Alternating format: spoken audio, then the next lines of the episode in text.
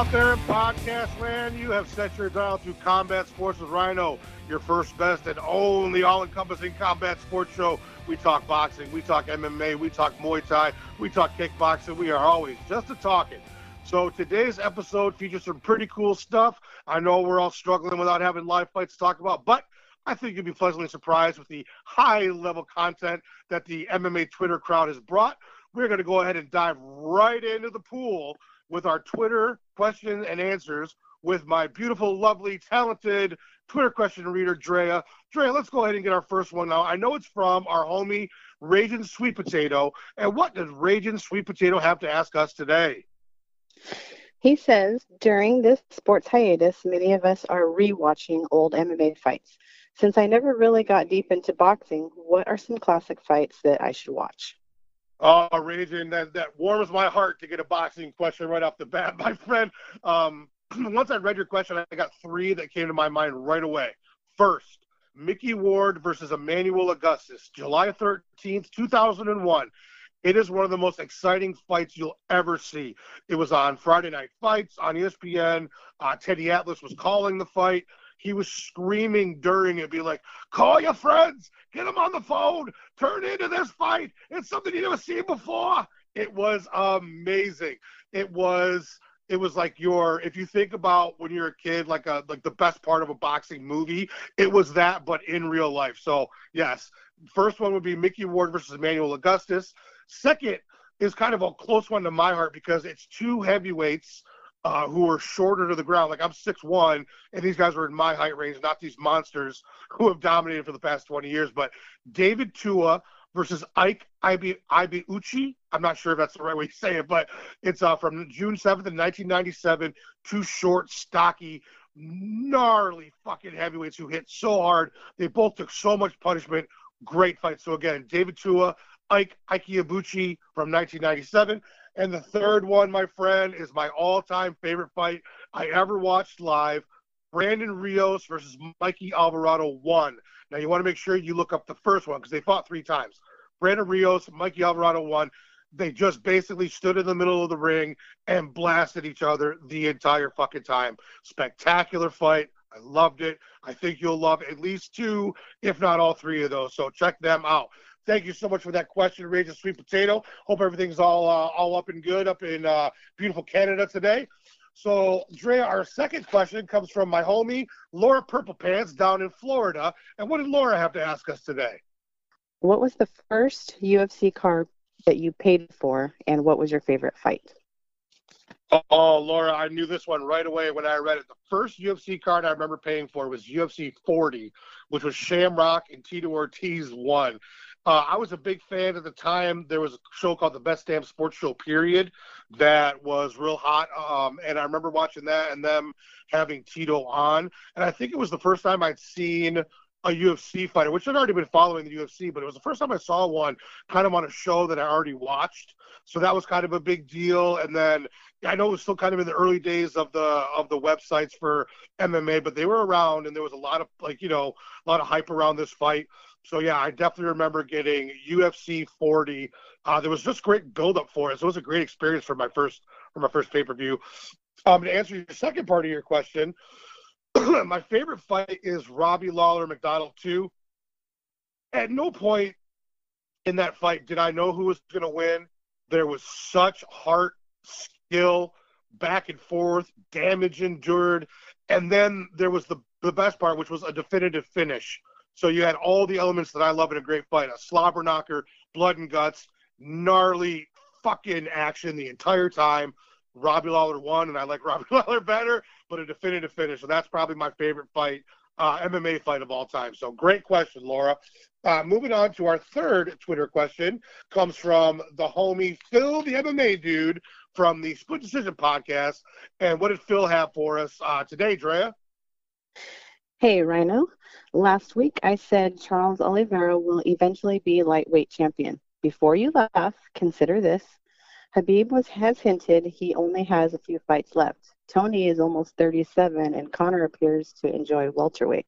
Is it really so far-fetched? Let me know. No, dude, I definitely would not laugh at that idea.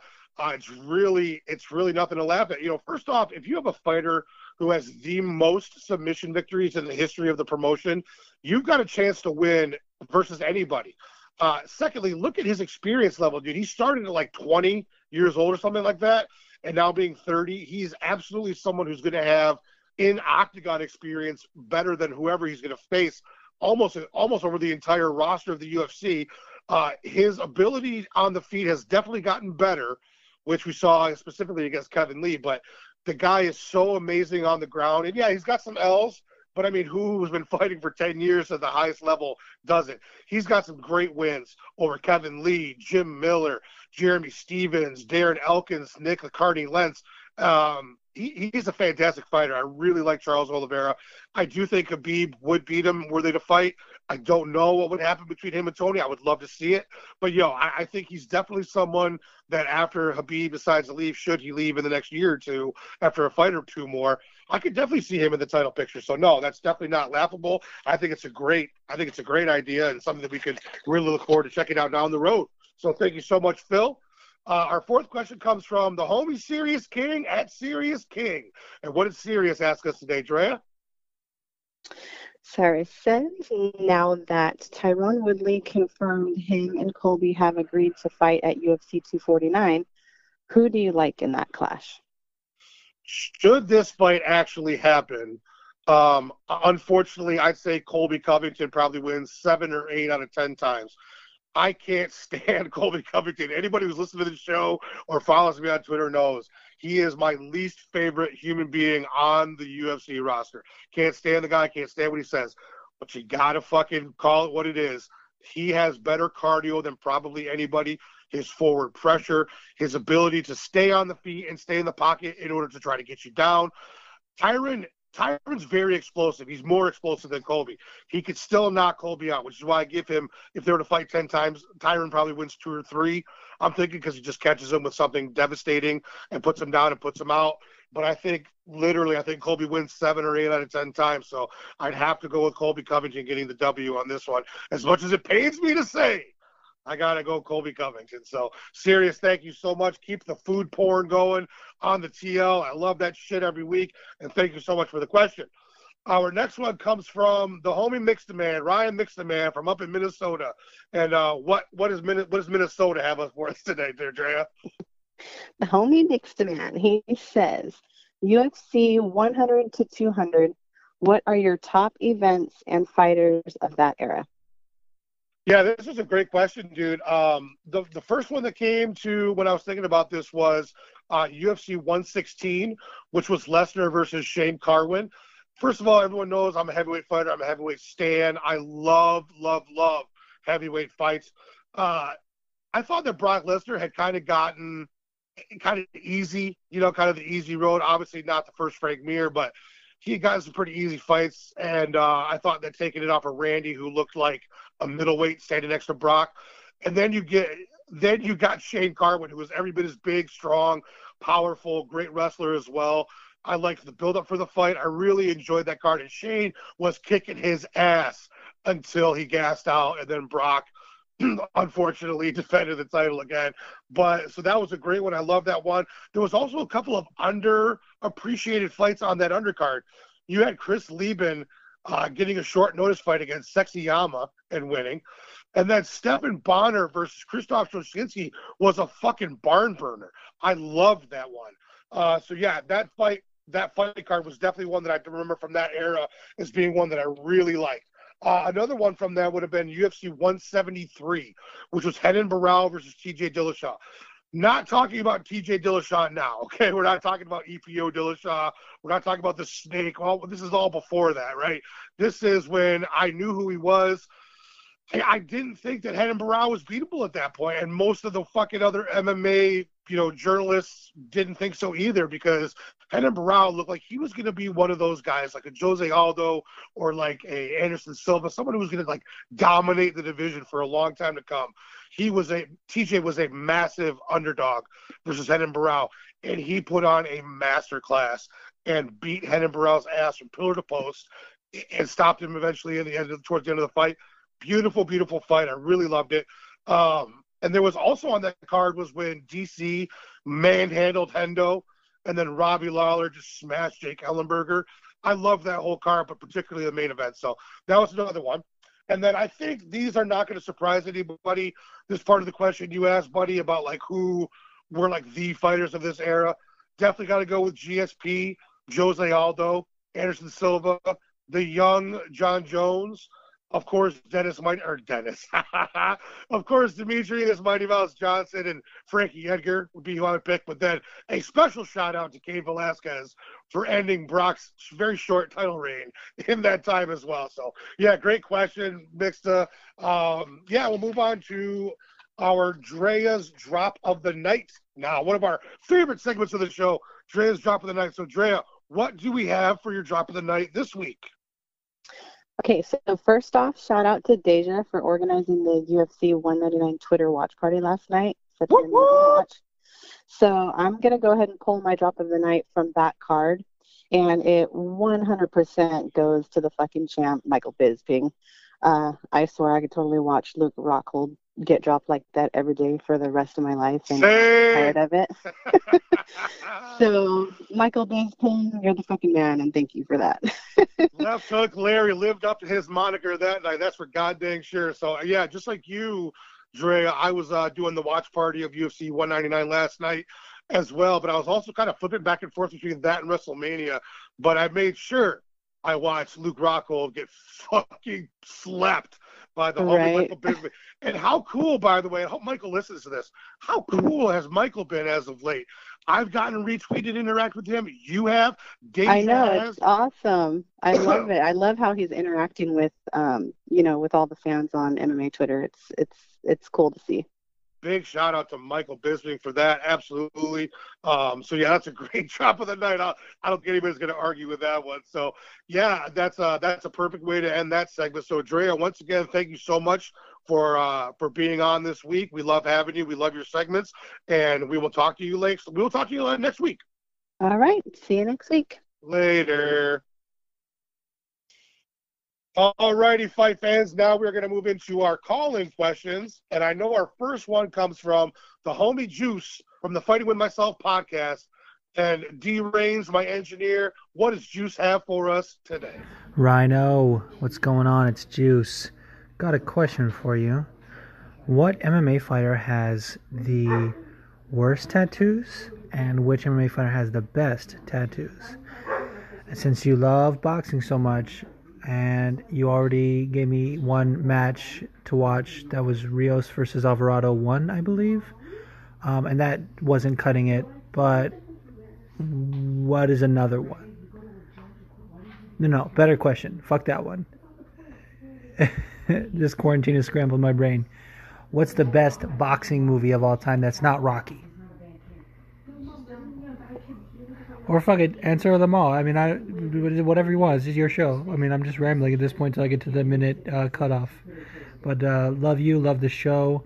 Ah, uh, the homie Juice from the Fighting With Myself podcast. If you guys haven't checked it out, definitely do. He is a he is a singer. He is a performer. He is an accent aficionado. Love the homie Juice. So Juice, the worst tattoo in the history of fucking U F C tattoos is without a doubt for me is Alan Belcher, dude. That. That Johnny Cash slash kind of looks like Roy Orbison slash kind of looks like some sort of terrible caricature you had done on the beach, you know, by some guy. So Alan Belcher definitely has the worst tattoo. Uh, the best tattoos are the ones that I really like are the like the Polynesian ones, like Brad Tavares has, like Max Blessed Holloway, uh, Kendall Grove has some very cool ones. Yeah, I really like the the Polynesian tattoos. So those are my favorites. Um, and my favorite non-Rocky boxing movie is one thousand percent Raging Bull. Uh, it's a, first of all, it's a biopic, which I love. So you have, you know, there's a realness to it. De Niro is fucking Bob De Niro, man. I mean, my God, how good is he? And then what a crazy life story of Jake LaMotta. It's an amazing movie from start to finish. So definitely, definitely Raging Bull is my favorite non-Rocky boxing movie for sure. Uh, our next voice question comes from the homie Dave Fretz and the Combat Source with Rhino, little homie Judah, uh, the mascot, little homie Judah. What do they got for us today, Dave? Hey, Rhino. It's uh, Dave Fretz, at Dave Fretz, Not Solo Shoes on Twitter and Instagram. I've got somebody here that wants to say hello. Hi. That's Judah. He's uh, in the middle of playing some really intense Minecraft there. So this week's question is just going to be from me. I'm going to switch gears here, move from M M A over to boxing, and I want to ask you about um, what's sort of the defining match or fight of your career, not of your career, during your life that sort of switched you on to having a career in boxing? What drove you to boxing? What's a match that you remember growing up watching that you thought you saw that and thought, hey, I, I want to do that. I totally want to do that. Anyways, man, hope you're keeping well, safe. Stay safe. Stay home. Stay inside. Peace out. Well, first off, hi, Judah. Hi, buddy. Hope you're having a good day. And Dave Fretz, I know exactly what it was. nineteen eighty-five, it was Hagler versus Hearns, otherwise known as the War. They were both champions. Hearns coming up from junior middle, Hagler at middleweight, the champion. Uh, and being from the Detroit area, like Thomas Hearns is from Detroit, and he had tons of advertising going on, not only the radio, but T V. This is way before the internet. So even in like magazines and stuff and in the newspaper, Tommy Hearns, this fight was everywhere. So cut to nineteen eighty-five, cut to the fight. I watched it with my dad. Uh, it was only three rounds, but it was three rounds of just nonstop action. Both guys hit the canvas. Both guys get fucking opened up and bloody. Uh, it was a nonstop blood and guts blitzkrieg war. I, I knew I loved the sport from that point on. I still loved pro wrestling because I still kind of believed in it, but I also had heard from enough people that it wasn't exactly real. So when I saw boxing and a fight like that for the first time as a little guy, it really left an impression on me. I knew I wanted to try it at some point. I didn't realize it was going to be, you know, you know, twenty something odd years later. And I would eventually turn pro and do it from the Amis to the pro for like thirteen years. But yeah, that fight left a huge impression on me. I'm still a Tommy Hearns fan to this day. Uh, I've got several pictures with him. I've been fortunate enough to meet him several times. So yeah, dude, definitely Hagler versus Hearns, nineteen eighty-five. That fight was very poignant for Little Rhino. And now, folks, before we move into our shout-outs and ending of the show, our outro, if you will, I'm actually going to do a new segment this week. Um, we actually we had an interview lined up, and I'm not going to call anybody out or anything like that, but unfortunately that fell through kind of last minute. So I think I'm going to have two interviews for next week, so stay tuned for that. But uh, so since we don't have an interview for today, I'm going to do a new segment called Highs and Lows in the career of the old Rhino. So I figured I'll share one quick story of something that was really cool over my pro career, and then one that was not so cool, just to balance it out. So we'll start with the we'll start with the bad. Uh, a career low light for the old Rhino was the time that I got stopped with a sternum shot. Um, I was fighting this another humongous heavyweight, and we were bucking and scrapping and having a really good fight. Uh, towards the end of the first round, he got me with something, put me back into the corner.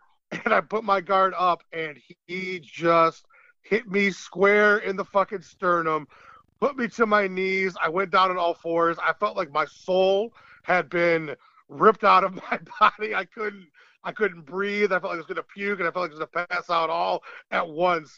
Um, so I, and I had never been really hurt by a body shot before. So, yeah, dude, he hit me straight in the sternum. I spit up some blood. It was not a good day. So that is the career, one of the career lowlights that I'll share on this new segment with, uh, with yeah, with you guys. And then a highlight would be the first time that I uh, clean K O'd somebody. Uh, I'm not going to tell you which fight it was. It was very early in my pro career, but the first time I clean K O'd somebody was a uh, perfectly timed overhand right off of his jab, hit him clean, put him to the canvas, put him to sleep, and then thankfully he came to about fifteen, eighteen seconds later, but it was it was my first clean K O. Like, I'd stopped plenty of guys in the amateurs um, who went down enough or whatever, but never knocked anybody clean out. So that was my first clean K O. I fucking loved it. It was one of those feelings. It's really hard to describe. Definitely a career highlight. So, um, yeah, so this will be kind of a segment where we'll do something different on the rare occasion where we don't have a guest. So, yeah, that was the new segment for this week, the highs and lows with the old Combat Sports with Rhino show. So we are now careening towards the end of our show. I have got my shout-outs to give. Big shout-outs to Juice, Dave Fretz, and by the way, folks, when I post this, check out the new graphic design that Dave has for my show that Dave Fretz put together. What a cool fucking thing. The Rhino inside of a cage with fans. Very, very slick, dude. Really great job.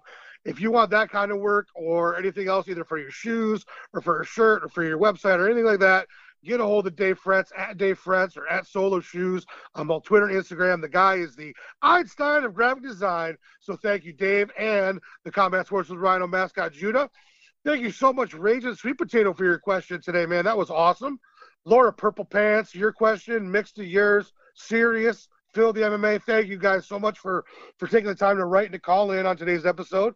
Uh, to my other homies in the Rhino Gang, Jim Assoon, Unsolicited, Genghis, Ken, True Jitsu, Mister B, Marquise from Weak Sauce Radio, Antonio, Frazier, Kim Kloss, Mike from O T V, and the ladies, G from O T V, Ashley the M M A Nerd, Chelsea and Delilah from the T K O Podcast, Deja, Pulse, Pulse, Pokemama, Pixie Dust, Cat, Megan, Lanta Brown, and as always, the Twitter queen, Twitter queen, I can call her that, the Twitter question queen, Drea, and my main man, my engineer, the homie D Reigns, for holding it down week after week. Couldn't do the show without you guys. Love it. Love all the fans. Love all my friends. M M A Twitter, again, we are going through some shit right now, but we will get through the end of it. We will get to the end of the tunnel. There is a light. Stick together. Be kind to each other. Be kind to your friends and family. Be kind on social media. It's the best way we can go about things. So thank you so much for tuning in to this a little bit shorter version of the Combat Sports with Rhino show today. And we love, love, love you. And we'll see you next week, cage side.